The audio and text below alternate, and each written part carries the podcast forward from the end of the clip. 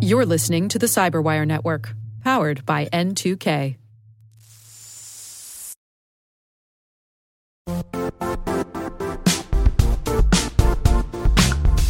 Don't struggle to align your organization's cybersecurity with business risk. Get the only solution that goes beyond reacting to threats with vulnerability and risk monitoring. You need the next evolution of MDR, and only Critical Start delivers it. Critical Start doesn't just monitor and respond to threats.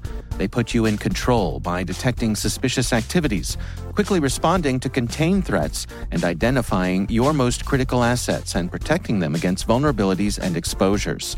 With continuous visibility, expert guidance, and measurable risk reduction, Critical Start has redefined what it means to manage cyber risk. Demonstrate provable security maturity to your leadership while positioning your program to achieve the greatest risk reduction per dollar spent. Stop fearing risk and start managing it with Critical Start. Visit criticalstart.com and request a demo today. That's criticalstart.com.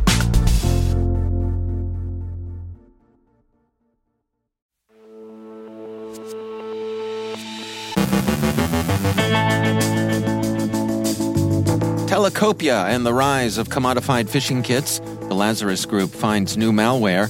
Implications of China's campaign against vulnerable Barracuda appliances. Bilko ransomware's targeting and low extortion demands. Malek Ben Salem from Accenture outlines generative AI implications to spam detection. Jeff Welgan, Chief Learning Officer at N2K Networks, unpacks the NICE framework and strategic workforce intelligence. And a new hacktivist group emerges and takes a particular interest in NATO members.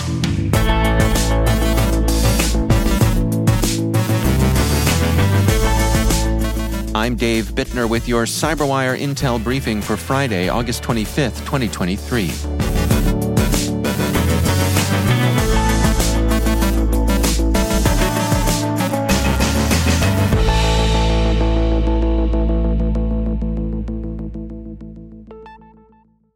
ESET describes Telekopye, an easy to use Telegram bot that allows unskilled cybercriminals to launch scams. ESET says, We were able to detect several versions of Telekopye, suggesting continuous development. All of these versions are used to create phishing web pages and send phishing email and SMS messages.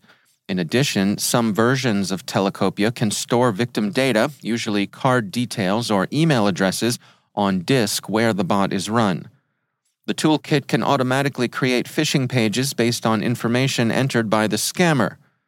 The phishing web pages are designed to mimic different payment and bank login sites, credit or debit card payment gateways, or simply payment pages of different websites.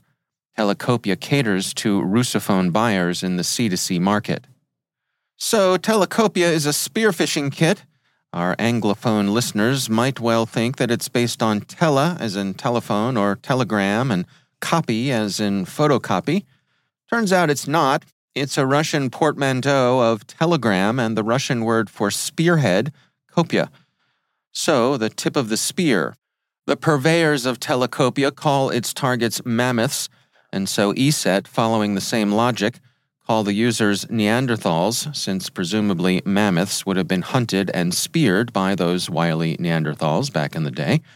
But somehow we doubt that ESET intends it as a compliment. ESET says most of these Neanderthals work from Russia, followed by some Russophones who operate from Ukraine and Uzbekistan. Cisco Talos has discovered a new remote access Trojan collection rat that's being used by North Korea's Lazarus Group. Talos says Collection Rat consists of a variety of standard rat capabilities, including the ability to run arbitrary commands and manage files on the infected endpoint. The implant consists of a packed Microsoft Foundation class library based Windows binary that decrypts and executes the actual malware code on the fly.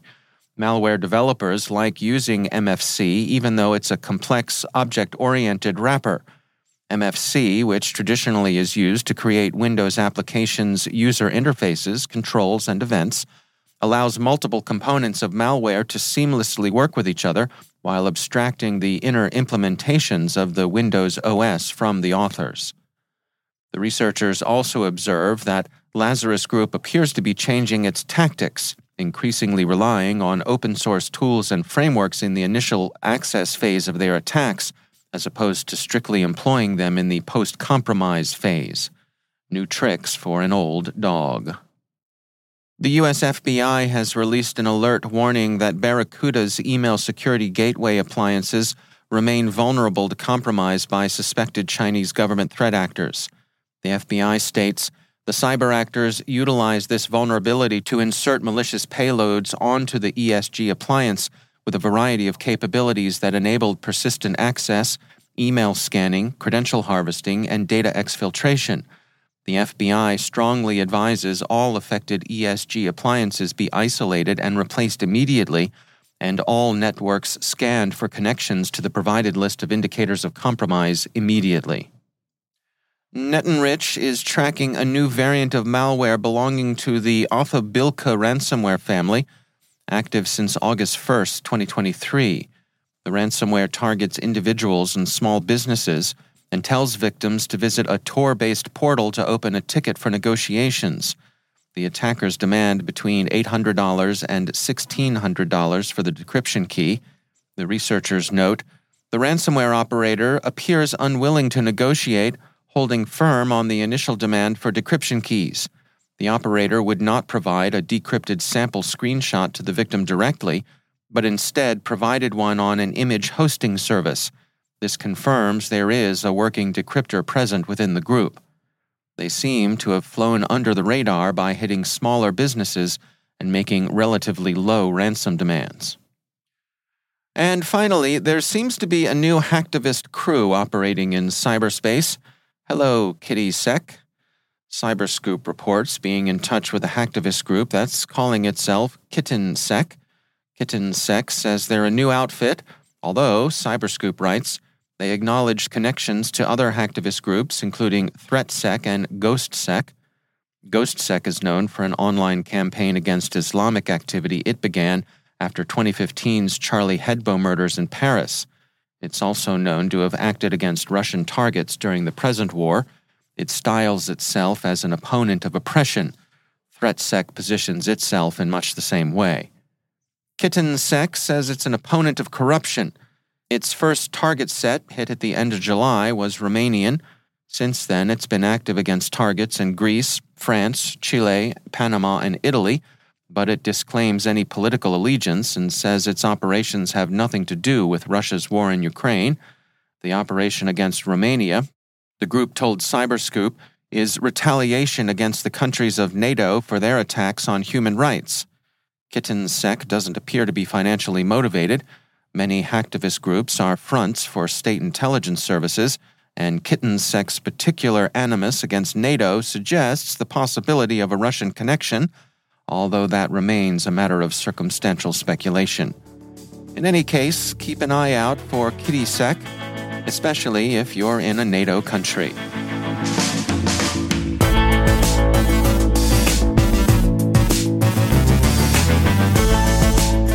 Coming up after the break, Malek Ben Salem from Accenture outlines generative AI implications to spam detection Jeff Welgan, Chief Learning Officer at N2K Networks, unpacks the NICE framework and strategic workforce intelligence. Stay with us.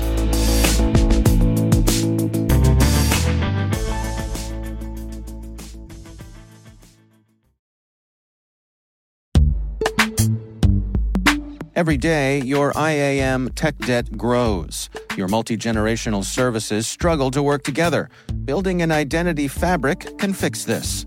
It makes all your identity tooling stronger and allows you to connect any app to any service you want to use with zero coding, zero maintenance, and zero app downtime.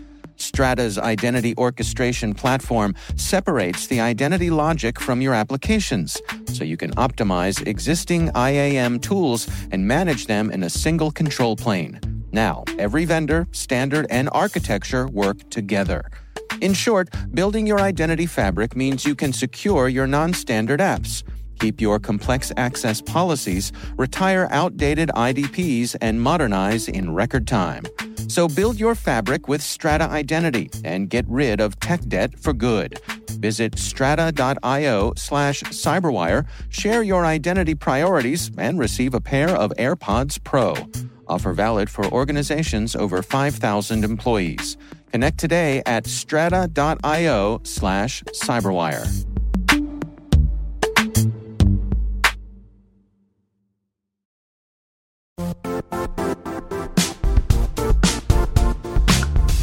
The IT world used to be simpler. You only had to secure and manage environments that you controlled. Then came new technologies and new ways to work. Now, employees, apps, and networks are everywhere. This means poor visibility, security gaps, and added risk. That's why Cloudflare created the first ever connectivity cloud.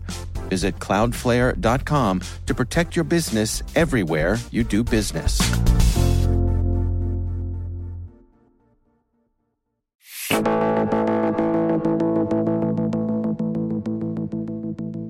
And it is my pleasure to welcome to the show one of my N2K colleagues, our Chief Learning Officer, Jeff Welgan.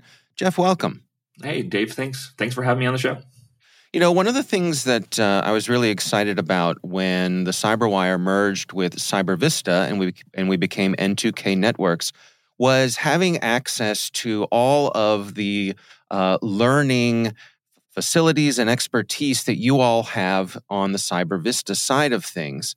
And today we're going to take advantage of that. I, I want to talk to you today about uh, the NICE framework uh, and how folks can implement that and, really expand on it as well. Can we start off with some high level stuff here for folks who might not be familiar with it? Can you describe NICE for us? Yeah, yeah, absolutely. So, so NICE actually is an acronym that stands for the National Initiative for Cybersecurity Education. It sits within the Department of Commerce under NIST. So they have created uh, a while back, was sometime around 2010, earlier workings were around 2008, cybersecurity workforce framework to address these issues that that we see day to day in, in this industry related to what the heck are the job roles, what's expected out of job roles, and how do we actually create a framework around that for employers?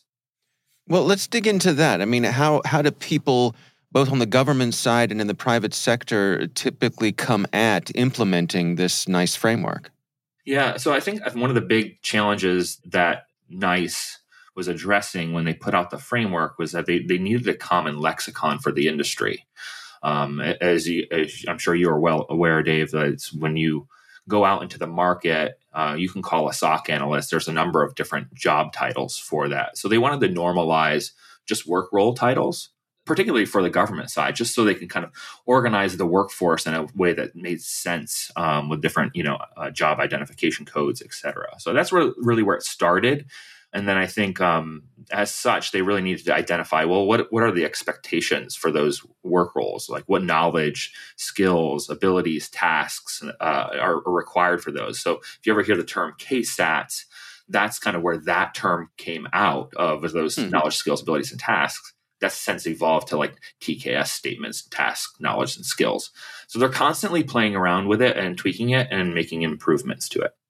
And so for folks who are using it as a as an organizing framework here, I mean, how do they typically come at that? How, how do they how do they measure success? Yeah, I think um, it really comes down to I think a lot of uh, commercial entities that are leveraging it use that for job classifications, just trying to organize the, the workforce. So it becomes part of a human capital strategy uh, related to how do we title these uh, particular job roles and what are the expectations for those people in those roles when we're trying to do talent acquisition. There, there are challenges to that. Uh, leveraging the, the, the NICE framework for one for one can be challenging because people who kind of are familiar with it, as you examine some of the work roles that they've identified in there, they don't always match up one to one to what commercial entities would actually call a work mm-hmm. role. For example, I mentioned SOC analyst. I say SOC analyst, everybody knows what a SOC analyst is. If you put that out as a job rec on an Indeed or whatever your your uh, talent acquisition recruitment tool is, people who in, in those fields kind of are drawn to that. NICE actually defines that work role as a cyber defense analyst. Okay, you can kind of make the connection, but it's not necessarily something that's as common in in the commercial industry to see cyber defense analysts versus a SOC analyst. So I think that's one of the drawbacks of the framework. Although it is also one of those things they're trying to solve for because of that problem of job titling and the variations of job titles that exist for certain professions. What about it expanding beyond the NICE framework? Are folks using it as, as a foundational element and then going beyond that, fine tuning it to their own organizations? You see a range, right? The earliest adoption of it, the folks are just kind of dabbling with it. A lot of times they're just doing a one for one matchup. Okay, these job titles kind of line up to this work role per NICE, and it's a, a straight line organizations that are a little bit more familiar with it may actually go a little bit further and start looking at some of the, the KSAs or TKS statements, or actually looking at the competencies that are defined within NICE to kind of align those two work roles. At N2K, we kind of go above and beyond all of that to kind of say, you know what, job roles are pretty unique at companies. You know, uh, you know, a software engineer at J.P. Morgan Chase may be a little bit different than the the regional bank right? So hmm. the hats you wear at those organizations can vary significantly from company to company. So what we want to do is not necessarily lean in on just the work roles and the predefined list of KSAs or TKS statements. We want to work with customers and say, okay, well, what does your software engineer look like there? What do you expect for that particular work role? And above and beyond NICE, we want to actually define like proficiency levels of those work roles because NICE does not say, oh, you know, you need to understand encryption, subject matter expertise mastery, or beginner level mastery. They, they do not do that work.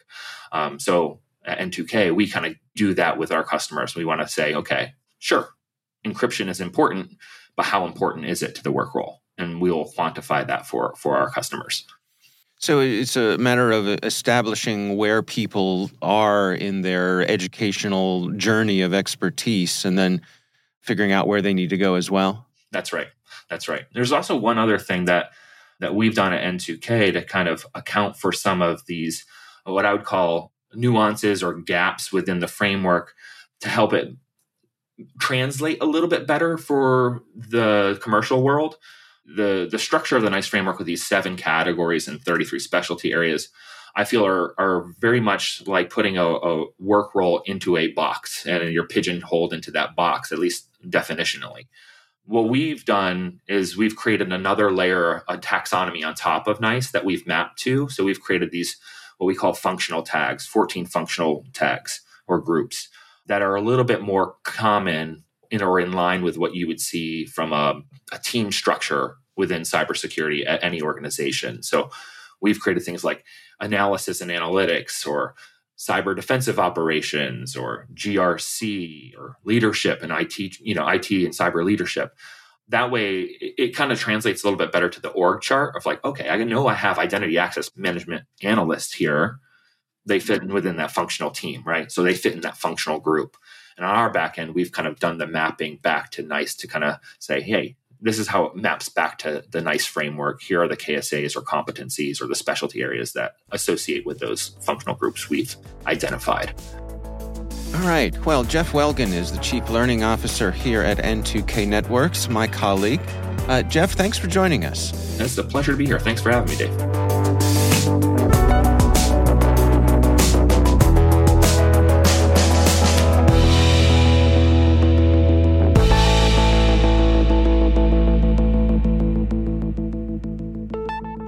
And it is always my pleasure to welcome back to the show Malek Ben Salem. She is Managing Director for Security and Emerging Technology at Accenture. Uh, Malek, great to have you back. You know, those of us who have been in the uh, online world for a long time remember when spam was a terrible, terrible problem. And it seems to me like in the past few years, spam I would consider to be mostly a solved problem. Like like very little spam makes it through to my email box. But I know something you and your colleagues have had an eye on is uh, this notion that with generative AI, uh, that could change the game when it comes to spam. Yes, absolutely. Uh, so I think, I mean, luckily we've we've seen that reduction in spam in our inboxes because our abilities to detect spam has has significantly improved. But with Gen AI, uh, I think the abilities of these scammers are improving because now they have this assistance of generative AI models to produce high quality spam, believable spam. Uh, and therefore, we need to uh, improve our detection capabilities again in order to meet the improvements on the uh, attack side. I've been, I've seen uh, people saying, uh, you know, we're not going to see, you, know, those uh, scams or emails that we get that look really like spam, like that the that have the spelling mistakes, right? I've seen people throwing out the argument that you know we're not going to see that anymore because the attackers have Gen AI assistance to them. But others said no, no, we're, we're going to continue to see that.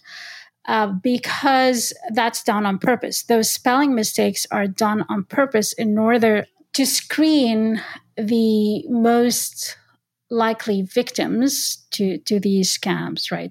The most gullible people, if you will. Uh, those people will respond to, to those emails even though they, they see that there are spelling mistakes in them. I mean, I don't think that's gonna be valid anymore uh, because that argument relies on the how expensive it is for for the scammers to be able to uh, sorry to respond to you know large numbers of people who fall for those scams right? You know once they respond to that first initial contact the first email the scammers do not have the resources to continue that conversation with the potential victim right? Because it requires people to you know interact with them. But now that they have ai tools they can carry on that conversation using automated tools right? They don't have to spend the resources themselves the time the attention etc to respond individually to these people. Because of that then you know the the, the trade-offs change or, or the numbers change now they're they're all of a sudden interested in more numbers to respond to them as opposed to uh, interested in weeding out or screening out the potential victims from that first contact. So, what are the options that are available to defenders then to, to adapt to this? So, I think that's why we need to emphasize, uh, first of all, uh, you know, rely more on detecting these, rely less on on looking for spelling mistakes in spam to you know classify it as spam. So our spam detectors would have to uh, emphasize more other uh, other features in spam. Um, that's for sure. And they're doing so right? But i'm, I'm saying if, if these are you know if if their tools are anomaly detection based tools, they're probably assigning different weights for the different features. And maybe they need to de emphasize or the types of features that are related to spelling mistakes and emphasize other the weights of other features. And then for for our security training, this is what I, I think we need to pay attention to. When we do security awareness training for our uh, you know employees or for the larger population, we need to highlight or emphasize that understand the entire context, understand uh, you know who's sending you this email and what they're asking for, as opposed to focus on finding spelling mistakes in, in the spam email that you're receiving. I think that has been a key message that we've been providing people before. You know, look for spelling mistakes. That's a bad sign. I don't think I don't think that we're going to see those types of mistakes as as often in the future. Uh, so we need to focus on other indicators. All right. Well, it's interesting. Uh, the cat and mouse game continues, right? Oh, yeah, absolutely. Uh, that continues in security uh, all the time. All right. Well, Malek Ben Salem, thank you for joining us.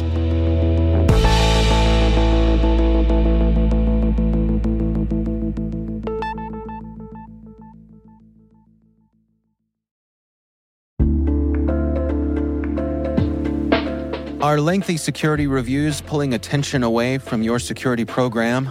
With the largest network of trust centers, Vanta can help you streamline security reviews to win customer trust, save time, and close deals fast. Proactively demonstrate security by showcasing key resources like your SOC 2 or ISO 27001 and provide real time evidence for passing controls.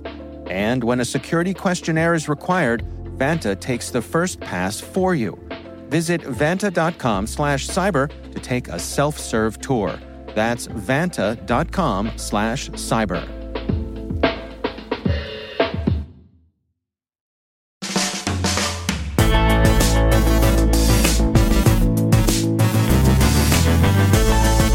And that's the Cyberwire. For links to all of today's stories, check out our daily briefing at thecyberwire.com. Be sure to check out this weekend's Research Saturday and my conversation with Tal Skverer from Astrix Security. We're discussing their work Ghost Token, exploiting GCP application infrastructure to create invisible, unremovable Trojan app on Google accounts. That's Research Saturday. Check it out. We'd love to know what you think of this podcast. You can email us at cyberwire at n2k.com.